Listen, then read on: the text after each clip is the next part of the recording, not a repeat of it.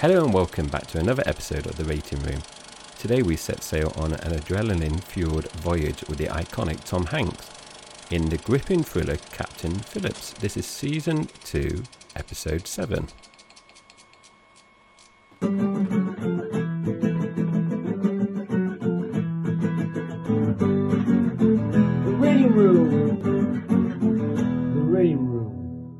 Captain Phillips tells the harrowing true story of Captain Richard Phillips, whose cargo ship, the MV Maersk Alabama, is hijacked by Somali pirates. As the tension escalates, Captain Phillips finds himself trapped in a life and death struggle with the volatile pirate leader, Muse. So, Jay, first question, same as always.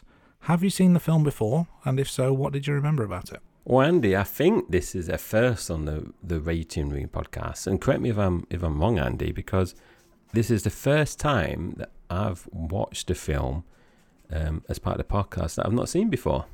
And obviously, when we watch James Bond, we've watched them all, and I don't recall um, you not seeing any of the other Tom Hanks films. So I think this is is, is a first.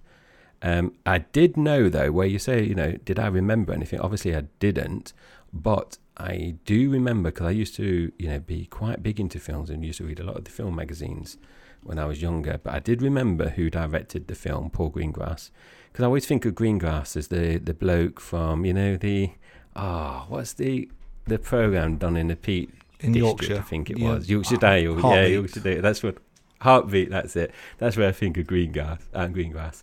And I also remembered it involved pirates, but otherwise, uh, I've not really been tempted to watch this film. So, what about you, Andy? Have you seen this one before, and what did you remember? Well, before I answer that question, uh, shout out to our listeners over the age of 75. Sure, you're all Heartbeat fans in your own right. Uh, but yeah, I've I've seen the film once before, and I remembered basically nothing about it. Uh, the only thing I remember is the line, "I'm the captain now," which is kind of one of those things that's just played over and over again. But in terms of the actual film, the scenes, the story, other than you know it's about Somali pirates hijacking a cargo ship, I didn't really remember anything. So it was kind of new to me as well. So, yeah, I think that this, this is the first time, then, Andy, I'll say that we're pretty much going in with a blank slate. Certainly a cleanish one for me. So, obviously, you know, we're covering Tom Hanks in season two, and Tom Hanks plays Captain Richard Phillips. Uh, we've got Barkhad Abdi playing the part of Abduwali Muse, We've got Michael Chernus playing Shane Murphy. and one more cast member is Barkhad Abdirahman as Adnan Bilal, another one of the Somali pirates. Our first segment is always the box office segment. So I'm just going to give some quick headlines before we, we talk about some more bits in the box office. So the budget was $55 million. The box office was just over $220 million. And the adjusted box office was $287.3 million. Now, the film did fail to reach the top spot in the US weekend box office charts, which was I don't know if I was surprised about it, but when you think about Tom Hanks films, it's surprising that a Tom Hanks film didn't make it to number one. But it did reach number two, and it stayed there for a further week before slowly sliding down the charts over the next few months. Yeah, and what kept it off the top spot was the Sandra Bullock space film Gravity. Gravity stayed top of the charts for three weeks in total. And uh, Captain Phillips was actually ranked 32 in the top US box office charts for the year 2013, which uh, incidentally is one place higher than Jackass Presents Bad Grandpa. Which is a classic Jackass film. Have you seen the Jackass films, Andy? I know it's a bit toilet humour, but I, I do like those films. Did you say Jackass? Jackass. Do you, do you mean Jackass? It's because I'm a southerner. yeah, it's because I'm posh, Andy.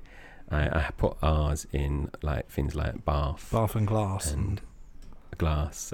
There's no R in there. it is a, it is an effort to say jackass though for me, but I, I do really like that. I, I find those films quite funny and Bad Grandpa. I always think of the scene when they're in some kind of cafe. Have you seen it before? I say have, yeah, it's it's brilliant. Yeah, when when they're in a cafe, and um, he sat there with the little boy, and he's he's having some bowel problems, and then it just goes on. oh, proper toilet humour. Um, but So Andy's mentioned Captain Phillips ranked 32, and the top five grossing films in the US in 2013 were The Hunger Games: Catching Fire, a film I've not seen, Iron Man 3, a film I have seen, Frozen, which I think is a very good film, Despicable Me, Despicable Me 2, which is a pretty good film, and Man of Steel, which is a film I enjoyed. What about you, Andy? Have you seen many of them, if any? I think I've seen four out of five. So I've seen The Hunger Games Catching Fire. That's one of the first two, isn't it? I've seen two out of four Hunger Games films. I think the ones I've not seen are the Mockingjay parts one and two. Not seen Iron Man three. I did enjoy Iron Man one, uh, but uh, I kind of lost track with all the superhero type films because they were just making so many. Frozen. I've got strong views about Frozen. It's uh, Why? Why? well, it's supposed to be one of those films that everyone says is very empowering for women, isn't it? Because you've got strong female leads in in uh, Elsa and Bertha or whatever their names are. Uh, but um, one of the sisters, she meets a man for the very first time, falls in love with him, marries him. Like she can't do it without men, and then she meets someone else, falls in love with him, marries him, whatever it is. It's like this is not not a good example to set young girls and women. There's nothing about independence. It's just relying on on us menfolk, and us menfolk are, are not worth relying on. Sisters, you need to stand up for yourselves. Very well said, Andy. I, I, I agree, but I did enjoy that film.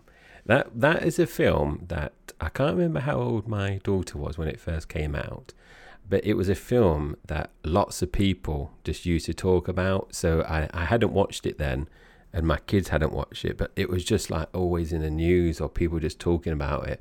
So I did watch it quite late. Um, but it's a film that's very good, and my daughter did have a Frozen party where both of the princesses came dressed up, Andy, and I was chatting to them um, during the party, so that was a, a good party. Yeah. Hopefully, my wife isn't listening to this I was going to episode. say that's uh, another story for another podcast, I think, isn't it? but uh, shall we shall we let it go and carry on with this podcast? Um, so the film Captain Phillips, not Frozen, uh, Captain Phillips was nominated for six Academy Awards. These were Best Picture, Best Supporting Actor, Best Adapted Screenplay, Best Film Editing, Best Sound Editing, and Best Sound Mixing. But Captain Phillips lost out to some big hitters in the above categories. This included losing to 12 Years a Slave in the Best Picture and Best Adapted Screenplay categories, Jared Leto in Dallas Buyers Club in the Best Supporting category. Best Actor Supporting category, sorry. Yeah, and it also lost out to Gravity in the Best Film Editing and Best Sound Editing categories. Uh, but BAFTAs was a little bit more successful. Barkhad Abdi won the BAFTA for Best Actor in a Supporting Role. So it wasn't all uh, nominations, it was some awards to be had as well. So we'll we'll peel a layer off and we'll deep dive a little bit further. So as mentioned, this film was released in 2013. The director was Paul Greengrass, and the soundtrack composer was Henry Jackman. So the film is based on a book by Richard Phillips and Stephan Talty, um, sorry, a a captain's duty, Somali pirates, Navy SEALs, and dangerous days at sea. Quite a, a mouthful there for a book title. Um, Paul Greengrass has directed three James Jason Bourne films, and that's why I remember him. Um, the Bourne Supremacy, the Bourne Ultimatum, and Jason Bourne, which I think is the one I've not seen. Um, he would later go on and direct Tom, Tom Hanks again in News of the Wild, which I believe is on Netflix in the UK. And Greengrass films have received 15 Academy Award nominations, and three of these um, have all come for the Jason Bourne Ultimatum films in terms of the wins. It's a pretty pretty decent record for Mr. Greengrass. Uh, moving on to Henry Jackman, he's composed music for a range of films, including X Men First Class, Wreck It Ralph, Big Hero 6, Captain America the Winter Soldier, and more recently, the Chris Hemsworth films Extraction and Extraction 2. Now, as mentioned earlier, the film is based on the real life hijacking of the Maersk Alabama cargo ship. So let's spend a couple of minutes just talking about this situation, shall we? Yeah, so Muse, the, the sole pirate survivor, so spoiler alert there, received a prison sentence of 33 years and 9 months after pleading guilty to hijacking, kidnapping, and hostage taking. Now, some of the crew filed a lawsuit against the company for knowingly sending them to areas that were known to have pirates, and the lawsuit was eventually settled for an undisclosed sum. Yeah, some lawsuits were filed by some of the crew members um, of the Maersk Alabama because they assert that the hero portrayed in the film does not accurate does not accurately reflect Captain Phillips. According to, to these crew members, Phillips himself bears some responsibility as he prioritised speed and financial gain. Andy, before we move on to um, the next part of the pod, now I was watching this film and the missus was in and out, and she she was basically googling this. So when when it was near the end, she started saying, "Oh, do you know that they sued um, um, the the makers of the film?" I said, "No, because I'm still watching the film." so she was just like googling like like how it ended and everything.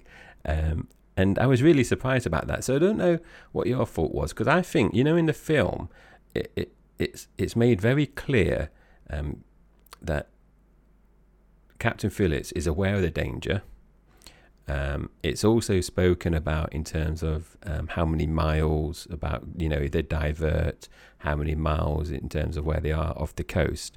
So it seemed like everyone was in the picture before they went. You know what I mean? Before they were doing it, it wasn't out of the blue that oh no, there's Somali pirates in this area. It seemed to be they were aware of it, but obviously Captain Phillips probably getting pressured by the the company to deliver, you know, the the cargo contents in a timely manner. I just wondered whether the crew were aware of that, or was it at the higher level? Yeah, it's hard to know, isn't it? I guess we should probably say that we're we're not familiar with the lawsuit and the ins and outs of the workings of the company, so our opinions are our own. There's nothing factual here. We're just stating opinions. So you know, calm down, any lawyers out there looking to to gain money from us. Um, I, I guess it depends on how accurate the portrayal of the film is. You know, how much has been um, exaggerated for for the big screen, but from how it's portrayed, it would suggest to me that it's not a total surprise.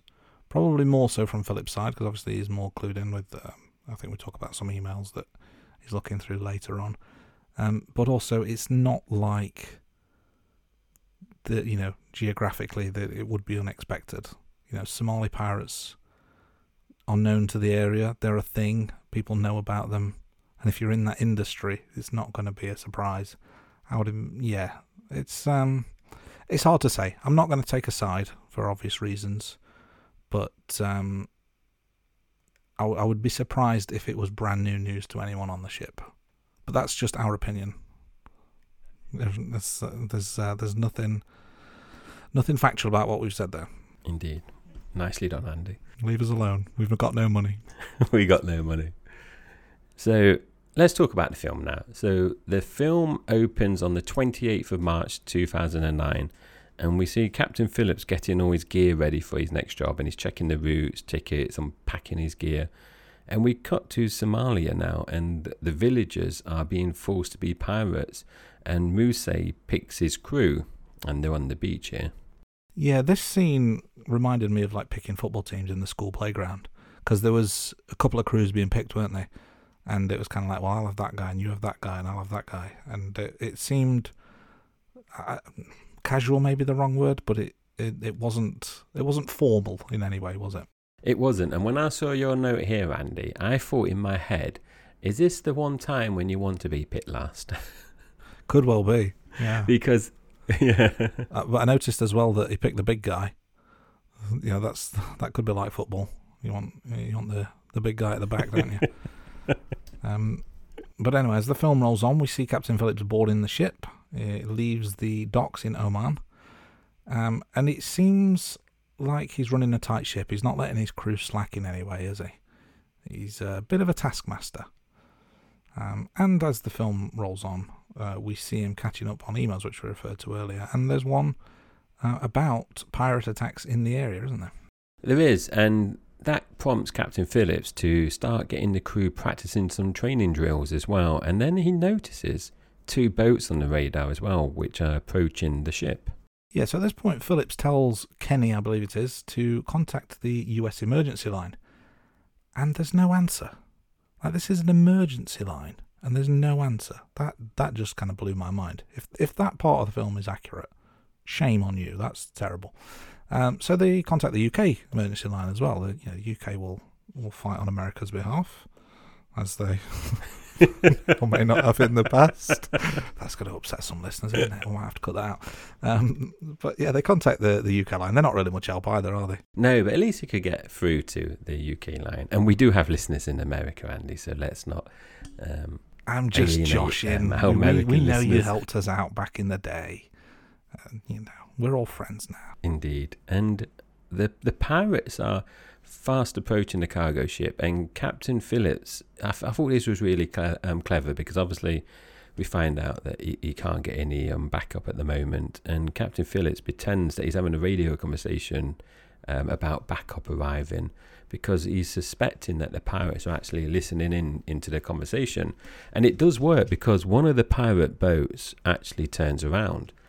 Um, and Captain Phillips, again, this is very clever, obviously very experienced, and he's using the ship's waves to slow down the chasing pirate boat, and it works because now the pirates, um, have, the, the the pirates have stopped, but they, they aren't giving up though. They, you know, this isn't the last time we see the pirates. No, indeed not. They've just they've fallen back, haven't they? Just to regroup. Um, we get to the evening, and Captain Phillips and the crew are having a bit of a debrief about the day's events. Crowds, sorry, the the crew clearly not happy. Uh, some of them wanting to leave, and I think he even says, doesn't he, that you want to leave, sign the paperwork, and you can leave at the next dock, sort of thing. Um, but uh, Captain Phillips is not backing down. He's not going to change the ship's course. They've got a job to do. Uh, but they they're clearly scared. They're clearly concerned. They they know that this this is not over. That you know this is not just a one-off occurrence. The pirates will be back, but they also know that they're not equipped to fight back. Now I don't know if it's mentioned at this point, but you know we find out throughout that they've not got weapons on board. Um, so obviously that's going to be a massive cause for concern when uh, when you know coming up against armed pirates. And you know, as suspected, the pirates have regrouped. They're fixing their boats. Um, and there's a bit of an argument between the, the two groups, and uh, knocks out the other boat captain. Um, and then the next morning, we see that Muse's pirate boat has now got two engines. Uh, so they're closing fast on the cargo ship. So that's a nice. I don't know how much of that is true, or whether that's again something that's been added for um, Hollywood effect, but it's a nice, nice, nice maybe the wrong word, but um, it's it's good interplay between the the two pirate groups, isn't it? It is because there's friction, isn't there, before that um, as well. So Muse has definitely took the lead now. Now, the cargo ship has these big water hoses and it seems to be keeping the pirates at bay. But the pirates notice that one of the hoses has slipped um, from its mount and they make a move at that part of the ship. Now, First Officer Murphy does go down to refasten the, the water hose. However, the pirates um, actually shoot at him and he has to retreat. Yeah, things are looking a bit desperate at this point. Phillips even gets some flares, doesn't he? And he starts firing them at the pirate boat, but to no avail. Um, I guess hoses and flares are, are no match for, for armed pirates, are they? No, no match at all. And the pirates do manage to fasten a ladder um, to the cargo ship. It's got these big hooks and quite a crude thing, but it obviously works. And they do board the ship. And Muse is they they they um they they make their way up to the um the crew deck. What do, what do you call the bit where they have like the the control center? What part of that bit is this? Oh, that's a good question, isn't it? It's not the cockpit, that's Uh, aeroplanes. this yeah, this ain't gonna be another seaplane incident, is It's, it? uh, yeah. What's what's the Um, from what's the uh, ocean equivalent of a cockpit? It's one of them, isn't it? The the the driving room, where the, where they drive the boat. Feel free to cut any of that out, Andy. Um, and so the pirates managed to um, make their way up, and the Muse is talking to Captain Phillips, and he asks where the ship is from and what is it carrying, and he demands money. So they're, they're very happy when they find out the ship is an American ship. Yeah, they do seem very happy at that news, but they're not so happy that uh, they don't know where the other crew are. And the pirates threaten to kill them, and they want to know. You know, he's asking Captain Phillips where are the other crew, and Phillips and the other uh, guys with him are playing dumb, aren't they? They don't know. And maybe, maybe they, at this point they don't actually know. They know they're hidden or should be hiding, but I guess they don't know where at this point.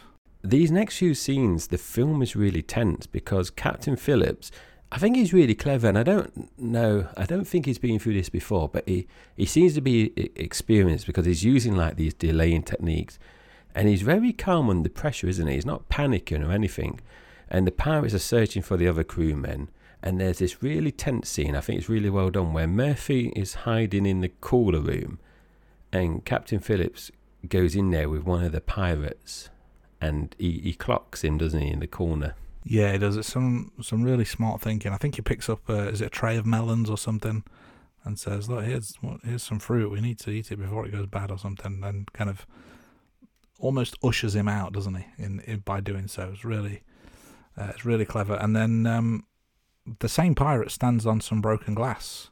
And later on, he's he's the one with bare feet, and uh, the power to the ship is cut off. And I think there's I, I may be muddling up the, the order here, but there's kind of secret radio messages being relayed on it to some of the crew members. So without telling them what to do, it's kind of implying that this is where we're going to be and this is what's happening. So hopefully they pick up on these cues and, and lay traps accordingly, and broken glass being one of them. And um, so they're still searching. Uh, continues to search the engine room for the crew. Uh, but he's on his own at this point, and the crew manage to overpower him. And uh, it's looking like it's all over, isn't it? They strike a deal. They say, you know, we'll give you your captain back. You give us our captain back. Is is basically the crux of it. It is, but the the pirates do back out of the deal, and they force Captain Phillips into the lifeboat with them. Now we do later see the cargo ship following the lifeboat, which I was really surprised about because I thought the cargo ship would have stayed static and I don't know, either go back or maybe carry on its journey. But they they are being really good because they're continuing to follow the lifeboat. Um, lifeboat. Now, Captain Phillips, he does try to help one of the pirates with the injured foot, the one that's obviously, as Andy mentioned, cut with the broken glass. Yeah, I thought this was a little bit odd. Maybe, maybe it's my uh, cynic, cynical ways, but you know, is he just that nice a guy, Captain Phillips, that he's wanting to help the bad guy? Because why, why would you help someone who's put you in this life-threatening situation. I don't. Yeah, I didn't know if he was trying to build up um, a rapport with because that person that got injured, I would probably say he was the weakest out of the three, or um the the the pirates. Sorry, the four pirates altogether. So I think if he was trying to get in that way to maybe to see if he dropped his guard, but yeah, maybe maybe he's a nice guy or he's just trying to build that rapport up. But the American destroyer um, is en route, and we also see the Navy SEALs team set off as well. So reinforcements are on their way. They are indeed, and the Navy destroyer arrives as the pirates are arguing amongst themselves. Uh, the cargo ship leaves the scene at this point. You know, their work is done. Um, I guess the crew at this point they don't know if they're going to see Captain Phillips ever again, do they? They've got to just trust trust that the Navy know what they're doing. And um, the the Navy destroyer approaches the lifeboat, and th- this I thought was quite an interesting, um, uh, an interesting plot point. I know I don't know how true it is or not, but it was an interesting plot point, and it plays into a couple of notes I took later on. Uh, but Captain Phillips basically uses code to let the Navy know that he's in seat 15 uh, before an aircraft carrier arrives with another destroyer. And I thought that was that was quite interesting from a tactical perspective because I thought that would obviously play into anything that the Navy may plan going forward.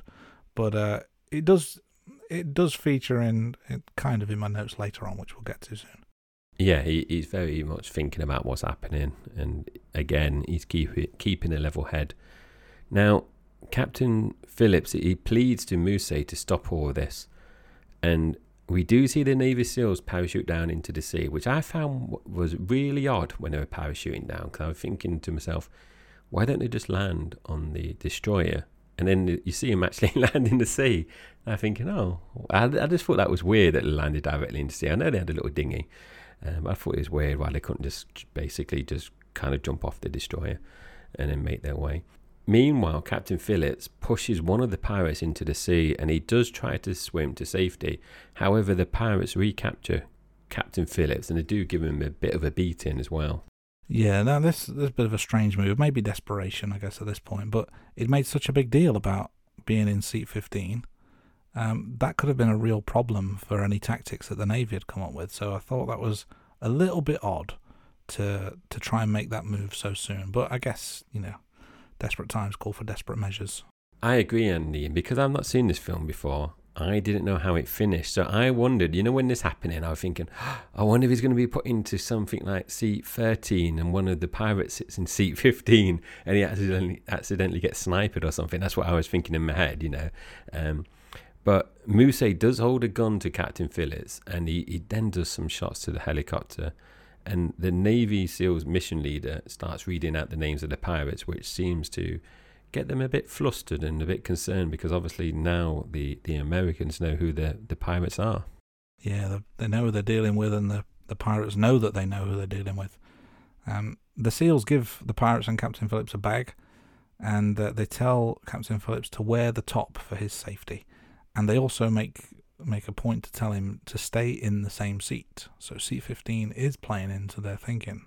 Indeed, and Muse goes with the Americans to see their tribe leaders because um, the Navy SEAL leader says, "Oh, you know, we, we, we, we're liaising with, we're negotiating with your tribe leaders." So he goes with them. So that means there are only three Somali pirates now with Captain Phillips on their lifeboat. Now, the the Americans are deliberately making the lifeboat rock as well. So they're using the same tactics that Captain Phillips did earlier in the film and you can see that they're trying to get clean shots on the pirates. And during these scenes, we occasionally hear like one green, two red, or two green, one red, which obviously means whether they've got a clean shot on the pirates or not. Yeah, these are some good scenes, but again, we have what I think is a bit of a, a reckless move by Phillips. Um, he he starts basically starts a fight with them, doesn't he? Um, and then they tie him up and they give him another beating. But it, but again, it means he's out of his seat. He's potentially interfering with Navy tactics. So again, I thought that was a bit reckless by him. But but uh, you know, I guess the desperation of the situation might have uh, led led him down this thinking. But then we get to the to the meat of the matter, and the Americans stop the tow of the lifeboat, and the Navy SEAL snipers take down the three pirates with clean shots. So I guess it's three green at this point and zero red. And uh, Captain Phillips is in a state of shock. He's blindfolded at this point, isn't he? So he can't actually see what's going on. Um, but you know, he's covered in blood splatter. He's he's screaming in shock. He has no idea what's happening. Yeah, and Andy, I didn't write this down, and I've just checked my quiz. Yep. Did you know that you know the Navy SEALs, the um, the leader was an actor, but all the other Navy SEALs were actually real Navy SEALs. I did not know that. There you go. I just checked my questions about that just in case. I remember reading it and then I thought, oh, uh, maybe I'll put that on the quiz, but I didn't, so I can share that tidbit of information. Every day is a school day. Yep. They they rescue Captain Phillips from the lifeboat and arrest Muse. Now they bring Captain Phillips to the destroyer, and we have this brilliant song playing in the background. Um, and it's called Safe Now. And I know I've mentioned this a few times during season two, and it's another song um, that I've got on my cinematic playlist. I really like this song, Safe Now. And there's, I don't know if you say it's variations of it, but throughout the film, you have these little samples. And this is the one that I think is probably the best one on the, the soundtrack.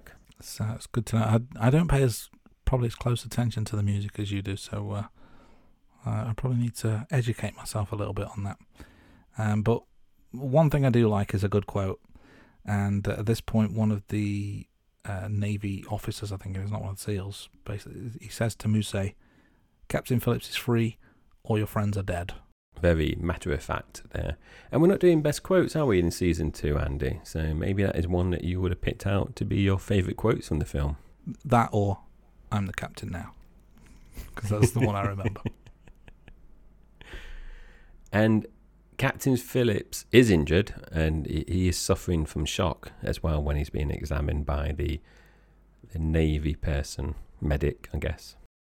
Yeah, it's quite an emotional scene, isn't he? He's, he's struggling to keep it together and uh, he's clearly in a lot of pain and he's in, you know, emotional trauma has been suffered. And the film comes to an end and we get an epilogue stating, as you mentioned earlier, that Muse was sentenced to 33 years in prison and Captain Phillips went back to sea. I think it was, I can't remember the exact dates, but it was something like 15 or 16 months later um, after this ordeal that he went back to sea. But uh, yeah, 33 years in prison for Musset. Um, I think, you know, being a pirate, they should have made him walk the plank. Uh, indeed, and I think as part of the research, Andy, I didn't write this down, but I think he ended up working for another something like four years. Captain Phillips did before retiring, so it didn't put him off. There you go. One, once a seaman, always a seaman, I guess.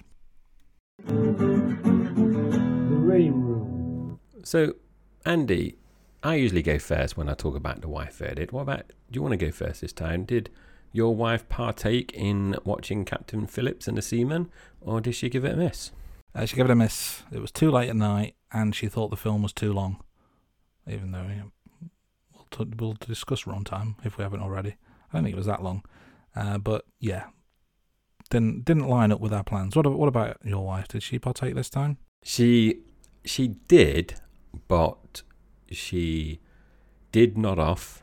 She did that whole thing again, which I've mentioned countless times about getting ready to hibernate. But she she had to pop out of the house as well. I can't remember why. I don't know. She had to pick one of the kids up. Um, so she did see the ending because she was googling it as well. But the one thing she said, and I think she might have said this in the previous episode, Andy, she said that she likes that Tom Hanks chooses a range of diverse characters to play. However, she said something, and I thought, ah, you, you nailed it there because I noticed that. She said during Captain Phillips, the bits that she watched, she said there were times that if she closed her eyes, it sounded like Woody or Forrest Gump, the way that he was talking or he expressed himself. And I thought, you know what, I think I noticed that as well. It's just such a a memorable voice, I guess. And uh, unless it calls for a thick accent, he's going to sound like Tom Hanks, isn't he? He is, he is, and he, he I agree, and, and I think we said this off off air before. I don't think we said it online um, during the pod. With James Bond, uh, each film's kind of like an action film. I know the earlier ones were more spy before they became more action. So one of the things we're enjoying is in season two, we're having a range of different genres and different type of films that we're seeing Hanks in. So we are enjoying that every film is very different or you know slightly different. So it's been an enjoyable experience so far during these seven episodes. Yeah, it's it's less formulaic than the uh, the Bond films, which you know you kind of know what to expect because it's roughly the same format each time. And speaking of which, we like to do this podcast in roughly the same format each time, which means the next thing on our list is the all important ratings. Can't have the rating room without ratings. So Jay, why don't you kick us off? What did you give this out of ten? I gave this a very solid 7 out of 10. And I will obviously talk about where that landed in the ratings later on. What about you, Andy? Yeah, same. Seven out of ten. Nice, solid effort. Good film. So another thing we're doing in season two is rank. Well, we're we're pulling out the rankings from IMDb and Rotten Tomatoes. So I'm going to go first. IMDb, as of the day that we pulled the notes together, the ranking for Captain Phillips was 7.8 out of 10. So fairly consistent with our score on the rating room. Indeed, a little bit more generous from Rotten Tomatoes. 93% on the tomatometer, certified fresh, with an 89% audience score. So a very respectable rating from Rotten Tomatoes. It is, yeah, the highest out of the the four main ratings out there. Now, this next segment, so this is where we pretend to be on the casting couch. So our regular listeners should be familiar with this, but I'm just going to recap. So this is where we recast the Tom Hanks role with another famous Tom. So during season two, we have the chance to cast either Tom Holland, Tom Hiddleston, Tom Cruise, or Tom Hardy. So, Jay, who is your pick this week and why? This week, Andy, I thought was a really hard one um, because my initial instinct tells me Tom Hiddleston, but I'm also drawn to Tom Cruise. But I, I did struggle with this, so I, I did go with my gut in the end and I picked Tom Hiddleston. For me, I, I just can't see Cruise necessarily playing a, a believable Captain Phillips being taken hostage. I think when you think about Tom Cruise, he's always the, apart from Collateral, and I'm sure there must be some other films out there, he's always the, the main hero or, you know, the one that's the strong character. And I can't see him being taken hostage. I mean, another film that jumps out actually where he was taken hostage in a, in a fashion was The Last Samurai. And um, that is, uh, I think, is a brilliant film. I really like that film. The wife hates it. Uh, another film with a great soundtrack. Um, so I couldn't see it in this instance. You know, I couldn't imagine Tom Cruise being in the lifeboat. Where I think if Tom Cruise was in the lifeboat, I just think of Ethan Hunt from Mission Impossible or Pete Maverick. He would fight his way out there. You know, where Tom Hanks failed as Captain Phillips to break out and swim away, I think Tom Cruise would be more believable and actually do that. So that's why I've gone for Tom Hiddleston. I think Tom Tom Holland would probably be too young to play the role. Tom Hardy, I think he's a brilliant actor, and I think he could probably play most roles. But I think Tom Hardy I've featured more than once already. So yes, Tom Hiddleston. What about you, Andy? Did you have a difficult one this week? Yeah, this is a tricky one. I thought, but I've gone with Tom Cruise. I just don't buy Hiddleston or Holland as a ship captain for some reason, and nobody's overpowering Tom Hardy. Are they? He's um, he's a big beefy guy. He would make short work of the pirates. Um, but I would say Cruise would have to show some weakness and vulnerability to pull this off. So you know you can't you can't take the Ethan Hunt, Pete Maverick type role. He's got to show a little bit more, and I think he's got that in his locker. That that kind of weakness and vulnerability. So Tom Cruise is my pick. Do you think Tom Cruise will ever win a, an Oscar for Best Actor? No, he's not that good. there, said it. hot. That's my hot take for the week. He's all right, decent, but he's he's not Oscar material. Okay, you probably ruin any chance of him coming onto the podcast now, Andy. So I just did a quick Google because I think I'm sure when the last Samurai came out, there was publicity around there to say this was the time that Tom Cruise was going to get the Oscar gong um, but I don't believe he was even nominated. So he's been nominated for Best Actor for Born on the 4th of July, Jerry Maguire, and Best Supporting Actor for Magnolia. And then um, Best Picture was for Top Gun Maverick. So I wonder, yeah, will he ever get a little? Is he not? Uh, he's obviously not past it, Andy, but maybe he's he's kind of past it in terms of um, his peak of his powers. Yeah, maybe. Mission Impossible. Yeah. Yeah. I just yeah, we go, we go. I don't, topic, I don't, don't we? I don't think he's he's quite at that level. Um, but you know, if he if he does win in future, congratulations! And I've you know started my first celebrity feud on the rating room. he might say something in his speech when he wins, and says, "Bleep that, Andy from the Rating Room podcast. I've done it." There's no such thing as bad publicity. yeah, true. So true. go on, Tom Hanks. Not Tom Hanks. Go on, Tom Cruise. I dare you.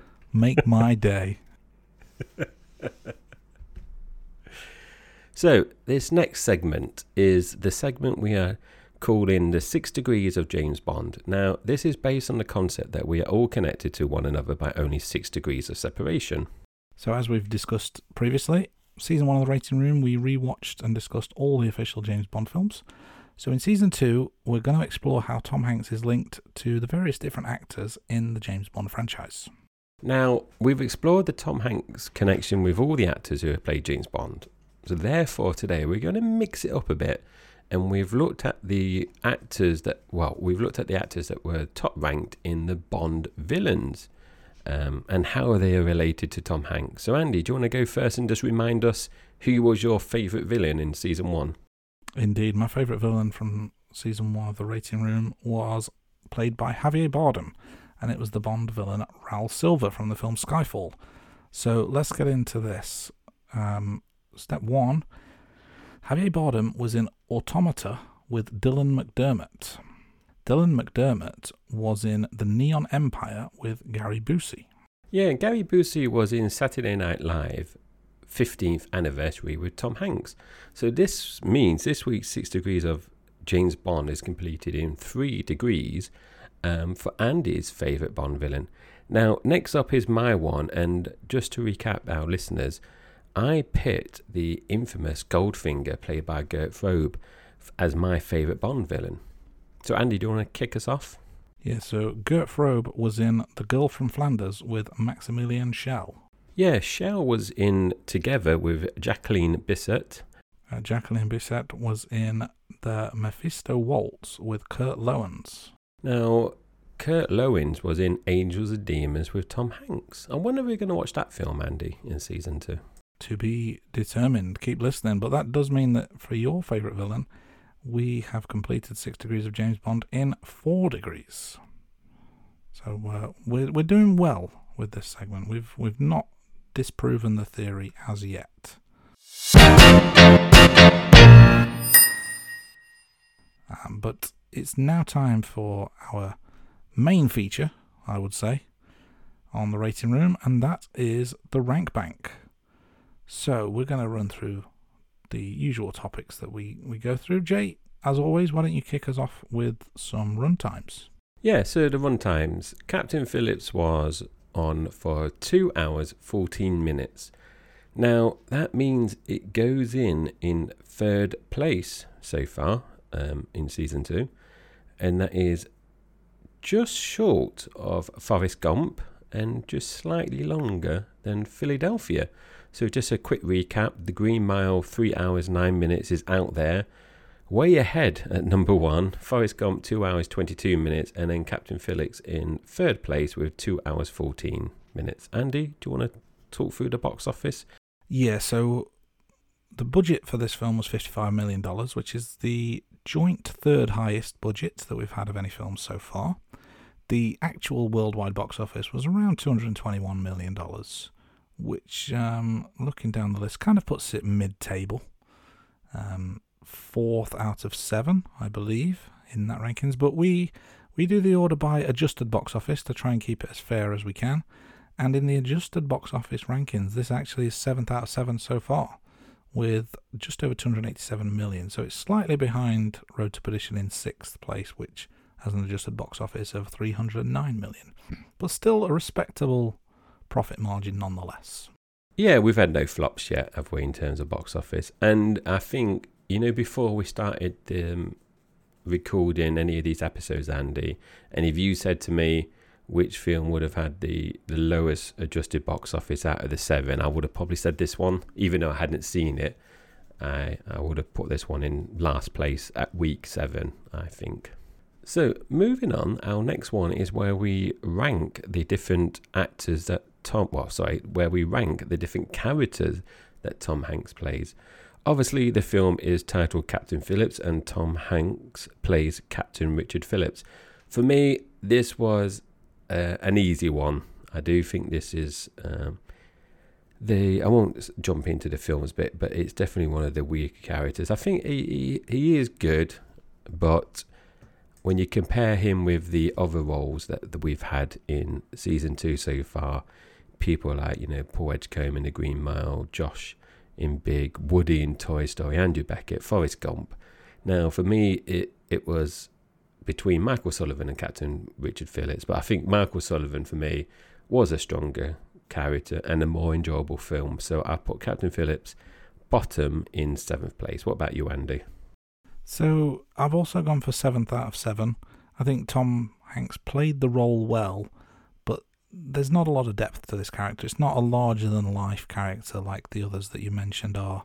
So there's there's just a little bit less interesting for me, um, because it's just a normal everyday guy. It's not a it's not a larger than life superhero or villain or or anything of that nature. So, uh, whilst a good performance by Hanks, the, the the actual character of Captain Richard Phillips is is not really on a par with the others. So seventh out of seven so far. So moving on to supporting actors, we pick what we think is the main supporting actor from each film, and we rank them against each other. In this case, the main supporting actor was Barkhad Abdi, playing the role of Abduwali Muse. Again, for me, not necessarily a captivating character. Whilst the performance again was good and the film was enjoyable, I'm not going to deny that. The actual character was not as interesting, didn't have a lot of depth to it. So I've gone for 7th out of 7 as well for this. I guess part of it is down to the fact that it's a true story, so you can't necessarily embellish it too much. But there was a lack of depth. Like, what's the motivation? What's the the backstory? There's none of that really given here, and I understand reasonings why, but um, as a as a film production, that just means it's lacking uh, in in terms of character development, I guess. So so that's my reasoning for for seventh out of seven, but a fine performance nonetheless. Uh, what about you, Jay? Where do, where do you rank uh, Barkhad Abdi as Muse? Yeah, I thought it was definitely one of the. I thought it was definitely one of the the weaker actors slash characters in season two that we've had so far. However, I've put him in one spot higher, so I've knocked Elizabeth Perkins to seventh, and I've put Abdi, who played Muse, in sixth place. And for me, the only thing that swung it was he won a BAFTA. So I thought it was a very good pirate, but that is just what swung it for me. But yes, definitely one of the, the weaker ones that we've seen so far. No Paul Newman or, you know, John Coffey in The Green Mile. Or even, you know, when you start thinking about Buzz Lightyear, Joe Miller, Jenny, it is noticeable. But there's a notable, noticeable theme going on here, isn't there, Andy? Where Captain Phillips is ranking lower throughout these um, categories in the rating room. That's uh, certainly seems to be the case. Is that going to continue though with our final ranking? Well, so the final ranking for me is I've obviously mentioned Captain Phillips with seven out of ten, and as we've stated countless times, we are not having any joint places in the film rankings. So Captain Phillips, I've slotted in seventh place bottom of the table. So it does share 7 out of 10 with Green Mile and Road to Perdition. But for me, it is definitely the, the weakest film that we've watched so far. What about you, Andy? Do you want to just recap what you gave Captain Phillips and where does it go into your top seven? Yes, I like you. I also gave this a 7 out of 10. However, I did enjoy this considerably more than Road to Perdition, which I only gave a 5 out of 10. So for that reason, it goes in at 6th place. I think a, a, solid film, uh, good good film, but uh, not quite um, enough to pip Toy Story and Big as the other seven out of ten. So it goes into sixth place out of seven so far. And that brings us to the end of another week of the rating room. Thank you everyone for, for tuning in. We hope you enjoyed today's episode. We do love hearing from our listeners, and we encourage you to email us with any feedback, questions, or even suggestions that you may have. And your input does help us make better content, and it makes the show more engaging for everyone. Don't hesitate to reach out to us at theratingroom at gmail.com. We'll do our best to respond to every email that we receive. You can also contact us via our website, and you can find all the show notes for all the episodes from season one and season two on our website at www.theratingroom.com. And also make sure to subscribe to our YouTube channel at The Rating Room. You can find us on Twitter, Facebook, TikTok, Instagram, maybe even threads by the time this goes out by following us at The Rating Room. Send us a message, leave us a comment, like, subscribe, share, all that good stuff. And be sure to follow us to stay up to date with all the latest episodes and news. So, where do we go from here? I think there's only one place to go after a film such as this, and that is to a far, far away remote island with only a beach ball for company. Um, because next week, we're going to be talking about the film Castaway. Thanks for listening, everyone.